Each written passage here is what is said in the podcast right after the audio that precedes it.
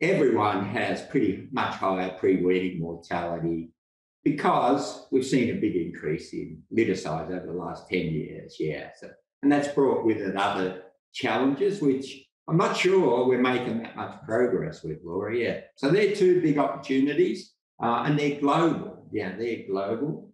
It's, ha- it's animal health, animal livability. I think the other one and applies to the US is uh, if you look at your herd feed efficiency, total feed used by the total carcass produced or live weight, it's one of the highest in the world. Yeah, it's 18% higher than, say, uh, the Netherlands. So that's got to be an opportunity, even though your feed costs are lower and you still have the lowest cost of production in the world. It's an opportunity because if you could bring up from about 4.1, which it is now, to 3.6, about $18 a pig. Yeah.